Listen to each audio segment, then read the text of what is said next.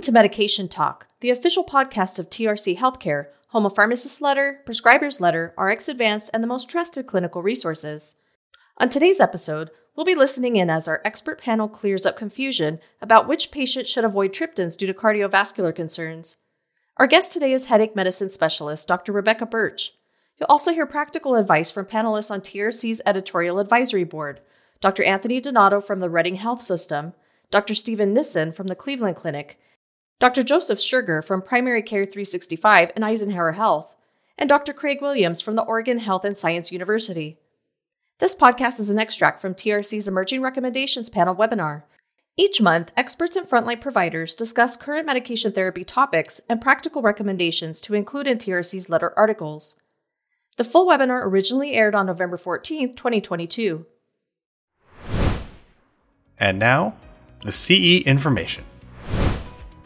Pharmacist's Letter offers CE credit for this podcast. Please log in to your Pharmacist's Letter account and look for the title of this podcast in the list of available CE courses. For the purpose of disclosure, Dr. Steven Nissen reports a relevant financial relationship by receiving grants or research support from AbbVie, Amgen, AstraZeneca, Bristol-Myers Squibb, Eli Lilly, Esperion, Medtronic, Novartis, Pfizer, and Silence Therapeutics. The other speakers you'll hear have nothing to disclose. All relevant financial relationships have been mitigated. Now, let's join TRC editor, Dr. Laurie Dickerson, and start our discussion.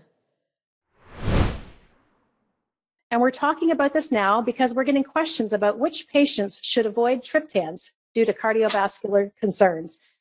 And so, Rebecca, to get us started, could you briefly review for us what the package labeling does say about cardiovascular risks with triptans?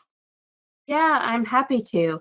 So currently, triptan package labeling says that triptans should be avoided in patients with a history of coronary artery disease or coronary artery vasospasm, Wolff-Parkinson-White syndrome, cardiac accessory conduction pathway disorders, history of stroke, TIA, or hemiplegic, or what used to be called basilar migraine is now migraine with brainstem aura, as well as peripheral vascular disease. And this came about because there were some studies in animals prior to FDA approval of sumatriptan that showed vasoconstriction, and this was also shown in some early human studies as well. So that's how it came to be on the package. So historically, this stems from some of these cases that you've mentioned, and the labeling was triptans, came out many, many years ago in the 1990s when maybe there were less rigorous requirements for including and labeling. So can you just comment a little bit more about that, Rebecca, and how you think some of this sort of maybe looser data ended up there? Well, I do think that prior to knowing that this was a major issue, some patients with cardiovascular disease may have through into triptan trials. I do think that regardless of cardiac risk, this is still an issue for some patients. It can be a little bit idiosyncratic, and that has been borne out in case studies after approval. Great. Well, I want us to dig some more into that. And Steve, I guess I wanted to hear from you too, as a cardiologist, your historical perspective on the safety of triptans in terms of cardiovascular risk. I think some of this is historical, going back to the days when ergot preparations were used for migraine, and it was kind of assumed that triptans worked by a similar mechanism. I'm not sure if they do or do not. It's extraordinary that something this important has not really been rigorously tested in large randomized controlled trials. I mean, how many millions of people have taken these drugs over the years, and we still don't have definitive evidence? I've looked at the literature. I'm not impressed with the quality of the evidence one way or another. Mm-hmm. And so we're left with this theoretical issue without a lot of very good evidence that that's actually what we see in patients. And so, Rebecca, just to get us all on the same page too, can you just speak to the mechanism of ergots versus the mechanism of triptans and sort of how those two might have been intertwined in terms of risk? Yeah, so there was a historical thinking that triptans primarily worked through a mechanism of vasoconstriction, similar to ergots, or the thinking around how ergots may have worked as well. And as we know more about the pathophysiology of migraine, the thinking has really changed from it primarily being a vascular disorder to primarily being a neuronal disorder or a neurovascular disorder. And with that, our understanding of triptan mechanism of action has changed to affecting release of neuropeptides, nociceptive neuropeptides, and things like CGRP, although that's not the only one, and really stopping an attack at the neuronal level. And Steve, to come back to the risk of myocardial infarction specifically, I think originally the thought was that MIs were caused by vasospasm, and that thinking has changed. And so can you comment a little bit about that change? Yeah. Well, that was hotly debated 50 years ago.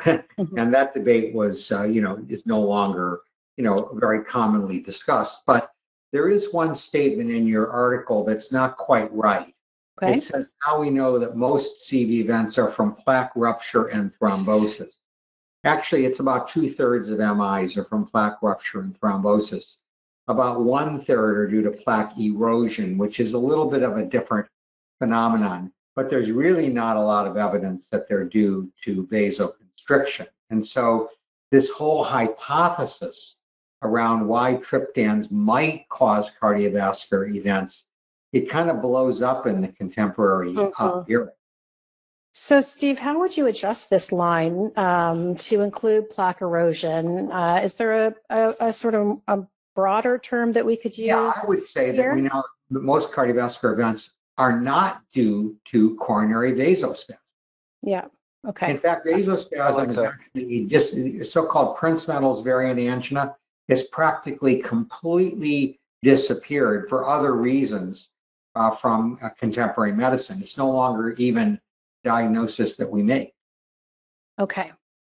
I was going to ask you about Prinzmetal because I wondered, certainly was something that we learned about years ago, but don't talk about today. So, yep. All right. Well, that's very helpful. Any other comments? Craig, did you have anything to add to this discussion? I thought they're all great. Yeah, no, they're all great points. I think I'll echo Steve's earlier point about these really are kind of derivatives of the ergots, and I use the analogy of we still, kind of paint metformin as this unfenformin and carry over adverse effects from a parent drug that don't apply to it. I think that's kind of happened here. And I think it's maybe worth putting a line in about that for readers, because we're also used to this warning for the last 3 decades. It's going to take a little bit to get some people beyond this idea that I don't have to worry about. But I think the point is that it was painted with the adverse effects of ergots, and doses of ergots back in the 70s and 80s were high, and appropriate doses of triptans we don't have the same vascular effects systemically. Gotcha. Okay, very helpful, very helpful.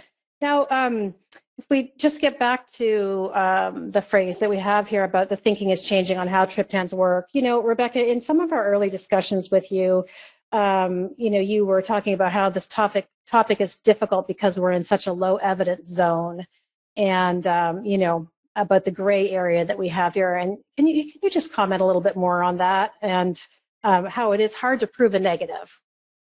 Yeah, I think there's two issues. So one thing I want to say about the discussion around the mechanism of MI in patients who've taken triptans is not necessarily that vasospasm is thought to be the only mechanism, but the reason that we're concerned about patients with other cardiovascular risk factors is that if there's a partially blocked artery and then there's a vasospasm on top of that, that may put the patient at risk, not that it's vasospasm by itself. And I also want to point out that there have been numerous studies showing that triptans by themselves are associated with coronary events in individual patients.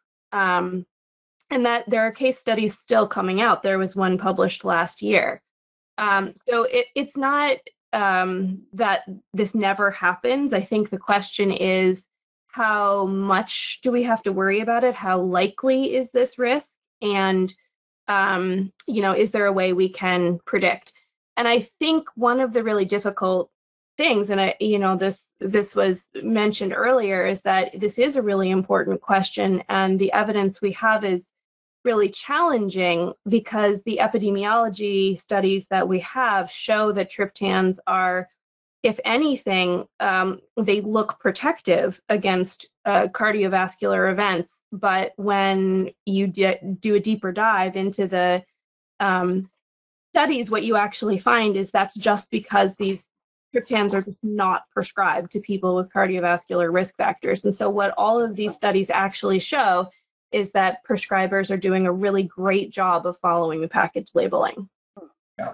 I would just maybe push back a little bit and just say that, you know, the study, I tried to look before this meeting at the studies, and they're just of terrible quality. And so it's hard to make a policy decision. For FDA, it's really easy.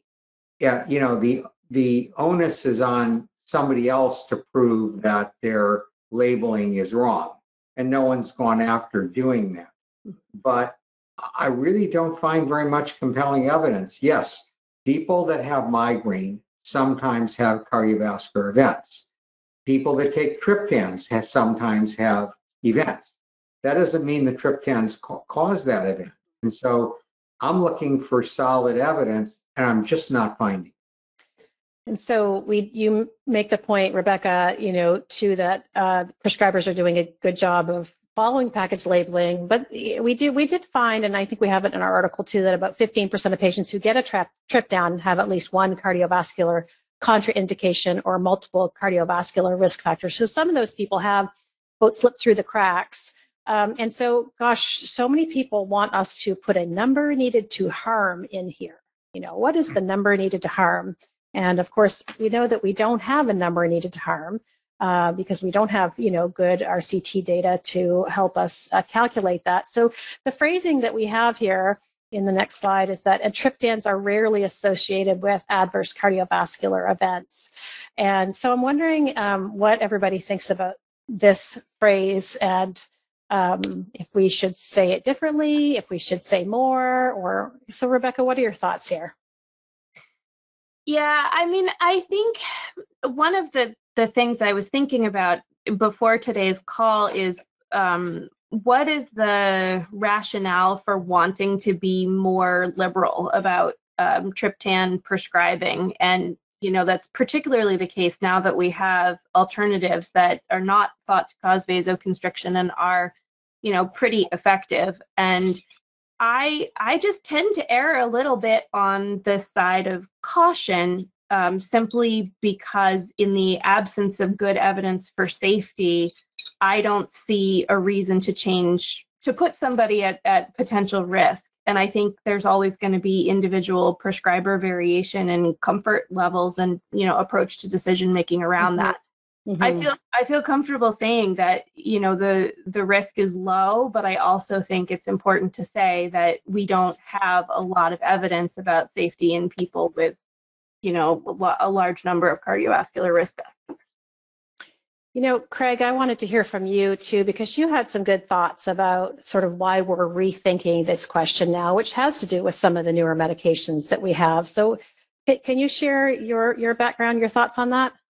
Well, I just think in the last decade, I mean, I'm old enough to remember all these debates from the 90s, and similar, Steve did some preparation for the meeting, and yeah, when you get back into that data, it was ex vivo and in vitro and interesting. And what these drugs clearly can do, like ergots, is slightly raise blood pressure, but so many things raise blood. I mean, having a migraine raises blood pressure, and exercise raises blood pressure. And it was hard for me to find evidence to convince me that we should be worried about this, other than because we were worried about this, many of these patients were not included in the trials. They got triptans approved, so now we're trying to play catch-up. And as Rebecca said, it's very hard to prove a negative, to prove these are safe. And as Steve said, it's easy for the FDA to say there's a theoretic concern, and these people weren't in the trials, so we're going to exclude them. But in the real world, I think if we're stewards of the healthcare system, I mean, for about a third of patients who take triptans, they're really, really effective drugs at a small fraction of the cost of newer agents that Rebecca is referring to. So I don't see concerns to not at least try it in those patients, knowing that even if it does raise blood pressure slightly for a short time, I'm just not sure that's a valid concern for long-term cardiovascular disease in patients. Yeah, you know, ADHD drugs raise blood pressure, but no, nobody seems to be afraid of giving them chronically. And, you know, these are not given necessarily chronically. Is that correct? Right. Correct. These are intermittently. I guess I also would echo what Craig said about the cost effectiveness issue. You know, not everybody can afford the latest and greatest therapy. So if a time-honored therapy is effective, and we found out that many of them are, then, you know, we need to lift the veil off of it and allow people to use it.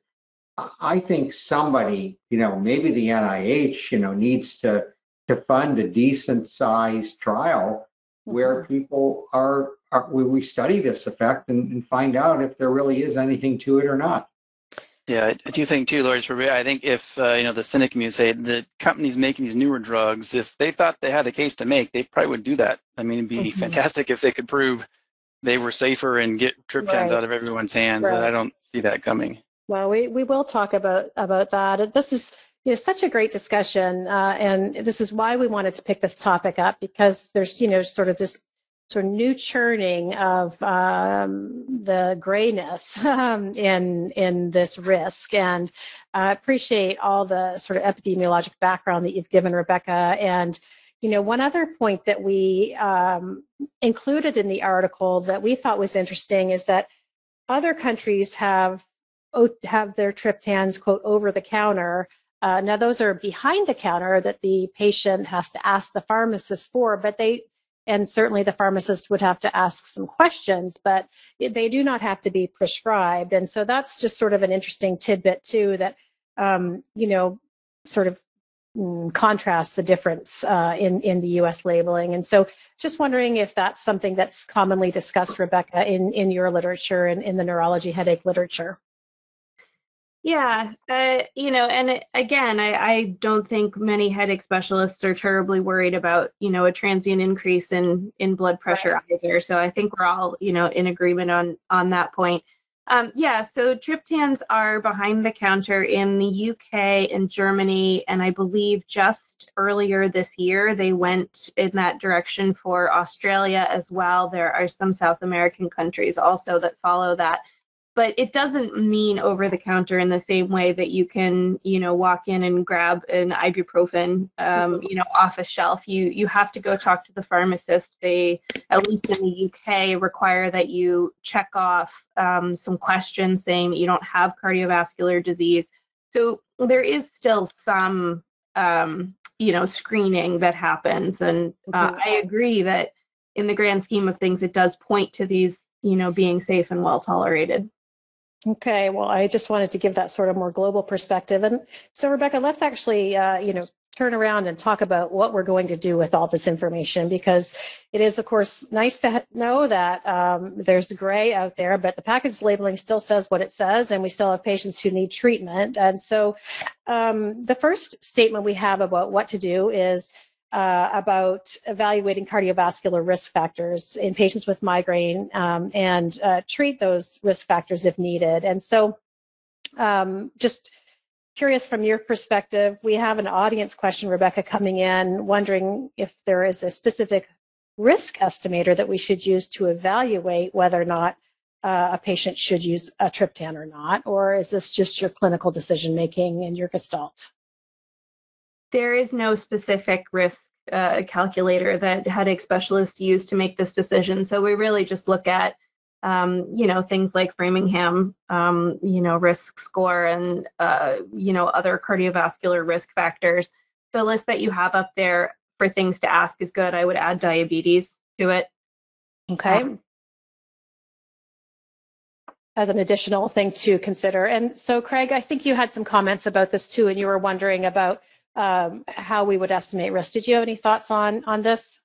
No, I mean, I think the global, we've had many debates about the, you know, the global risk calculator, but I think that's still what we use it in practice. This would be another good reason to use it. I think clinicians probably still underutilize that and don't think about the combined risk of factors in patients as often as they should. So, but have any better. By the way, this would be a reasonable case for shared decision making. I think, you know, if you can present a patient with their risk estimate based upon whatever risk formula you want to use, and then discuss it with them. And there may be patients that really are finding these drugs to be highly effective, and they certainly don't want to stop them, and it's a chance for some shared decision making.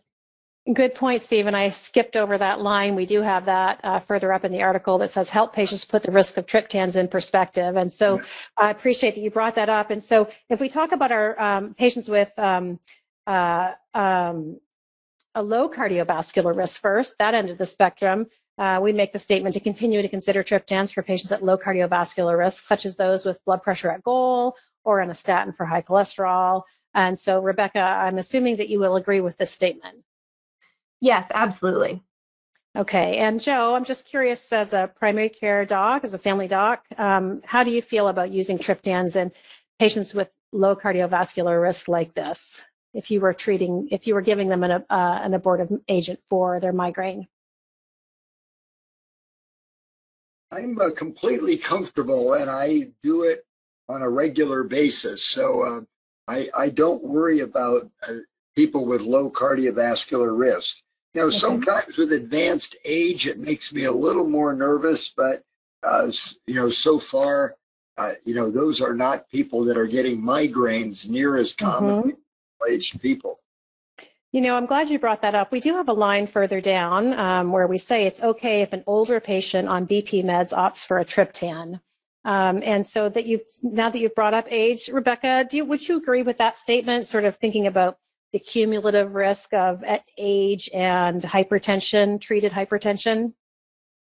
I don't think of age by itself necessarily as a risk factor. I think that as people get older, they tend to accumulate other cardiovascular risk factors. And so this is a place where, again, that kind of holistic, perception and of risk comes into play. But I had, have plenty of patients who are older and on triptans, and they don't have other contraindications, and I don't have any issue with that at all. Okay. Very good. And Andy, I wanted to ask you too, we are using this piece in our hospital pharmacist letter. And, I think in general, triptans are not used in the hospital, and we say for acute treatment, continue to use things like IV prochlorperazine or metoclopramide. Is that consistent with your practice, Andy? That is. I do use triptans for people that are in for something else, and triptans always work for them if they get them, but I'm not necessarily introducing them to people that are de novo.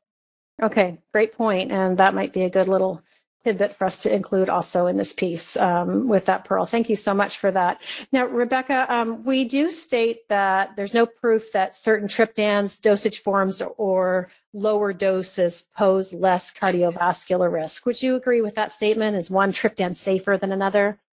Yeah, I looked through the literature and I did not see any evidence that any one triptan has been compared to any other in this regard. So I agree with that.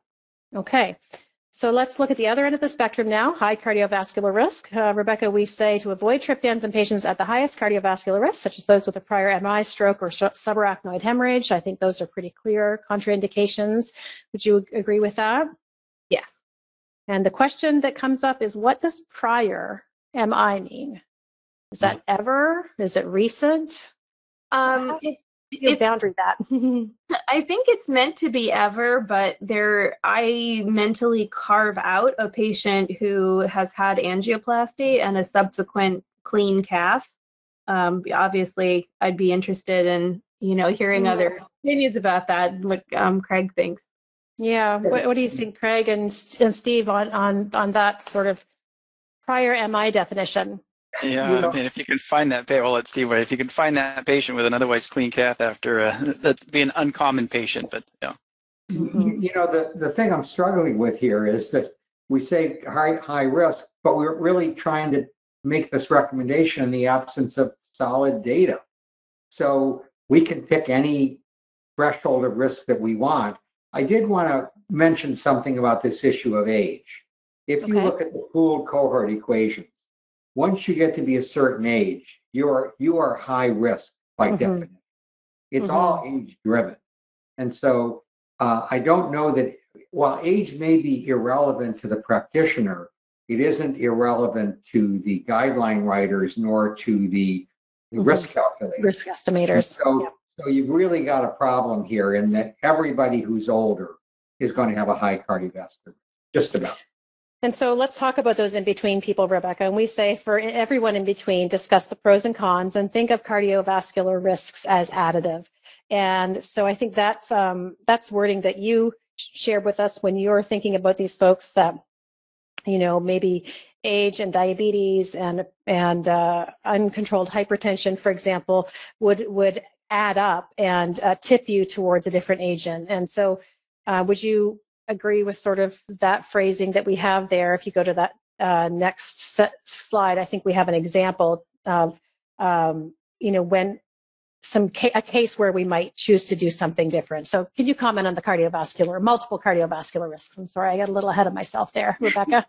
Yeah, I think that wording, you know, I agree with what I guess had suggested before. I really like the suggestion for shared decision making, because I do think that these are always individualized decisions. It depends on what the risk factors are, how much they're felt to contribute, whether they're modifiable in any way, whether other treatments are, you know, accessible, as the point was made, whether they work, how often, you know, someone needs treatment, how severe the headaches are, and how they're impacting quality of life. You know, there's so many factors, and I think it's, again, we're in a gray area, and I think gray areas are where shared decision making and individualized treatment decisions really are extremely important. Not that they're not important elsewhere, but yeah. We were on the point just briefly. As I was reading this, I was curious about, we don't say anything about NSAIDs, which are an interesting parallel to this whole discussion. I don't know, maybe it's better for the detailed document, but I don't know like where Rebecca's at on a once a week abortive NSAID dose in these types of patients. Yeah, I mean, in general, based on my understanding of the literature, if I'm worried about their cardiovascular risk from a triptan standpoint, then I'm worried about it for NSAIDs also. And so I sort of think of them in tandem. Yeah, I mean, it's not untrue, and I'd be curious to see, but, you know, it's, I don't have a problem with an 800 milligram ibuprofen dose once a week. These patients, and it gets into, and Steve can disagree, but, you know, it gets into like chronic and how often, and, you know, but obviously that is over the counter, to your point earlier as well. Our patients are already using those therapies. Right. Steve? I don't disagree, Craig. I just, you know, I think the point about, you know, NSAIDs is that they have their own set of risks. Yeah. Renal risks, cardiovascular risks, you know. And I think there's also the issue of the severity of symptoms here. That's why shared decision-making is so important. I mean, I have patients of mine that have just disabling migraine brain disease that are hard to manage. And so they have to be treated differently than people that have an occasional. Don't you think that's true? Yeah. You know, Rebecca, I want to go back to this wording. We're getting some questions about, we say, for instance, consider neuromeds that don't cause vasoconstriction for patients with multiple cardiovascular risks. And so I guess the questions are coming in, you know, were patients with cardiovascular disease included in these clinical trials with the DITANs and the GEPANTs, like Nurtec and Rayvow? Can you comment on that? Yes. So those patients were included in those studies, and those both, all of the new acute treatments have also had dedicated cardiac safety trials, all of which have not shown, none of which have shown any issues. Okay, very good. And we also have some questions about, you know, previously we have, you know, talked about the word vasoconstriction with respect to the mechanism of action of triptans, that they don't cause vasoconstriction, and they work through serotonin. And here in our piece about the newer meds, we say that these also don't cause vasoconstriction. So there's a little bit of confusion there. And I guess I want to be sure that you're okay with our wording there to say that these newer meds don't cause vasoconstriction. Are you good with that wording? Yeah, that is the wording that, I mean, instead of don't cause, it might be fairer to say, you know, are believed not to cause, or you know, have not been found or something, because, you know, we could always find out tomorrow that they do. Well, That's why we were thinking about changing that wording to say haven't yet been linked to cardiovascular events. These newer agents haven't yet been linked to cardiovascular events. And is that misleading, or is that more truthful to what we actually know today? As far, I mean, they've looked, there have been many studies of cardiovascular safety for all CGRP targeted medications, because it's one of the sort of, predicted side effects of these medications. And there has been no signal of, cardiovascular adverse events or risks associated. Okay. And Craig, do you have any thoughts on that wording about, the newer meds? You had made a comment or question about them, and their cardiovascular risk. What do you think about our wording here? Yeah, no, like everything Rebecca said is true. And certainly I think about kind of systemic vasoconstriction versus we're now in this neurogenic origin of, this is clear there's a vascular component to this disease, but it's more locally and neurogenic rather than systemic. And so that is true. These newer meds do not cause hypertension and yeah, as yet not linked to cardiovascular events. As yet not linked to cardiovascular events. We hope you enjoyed and gained practical insights from listening into this discussion. Now that you've listened, you can receive CE credit from Pharmacist's Letter. Just log into your Pharmacist's Letter account and look for the title of this podcast in the list of available CE courses. If you're not yet a Pharmacist's Letter subscriber, find out more about our product offerings at trchealthcare.com. Be sure to follow or subscribe, rate, and review this show in your favorite podcast app. It helps spread the word about our show and is a great way for you to let us know how we're doing. You can also reach out to provide feedback or make suggestions by emailing us at contactus@trchealthcare.com. Thanks for listening to Medication Talk.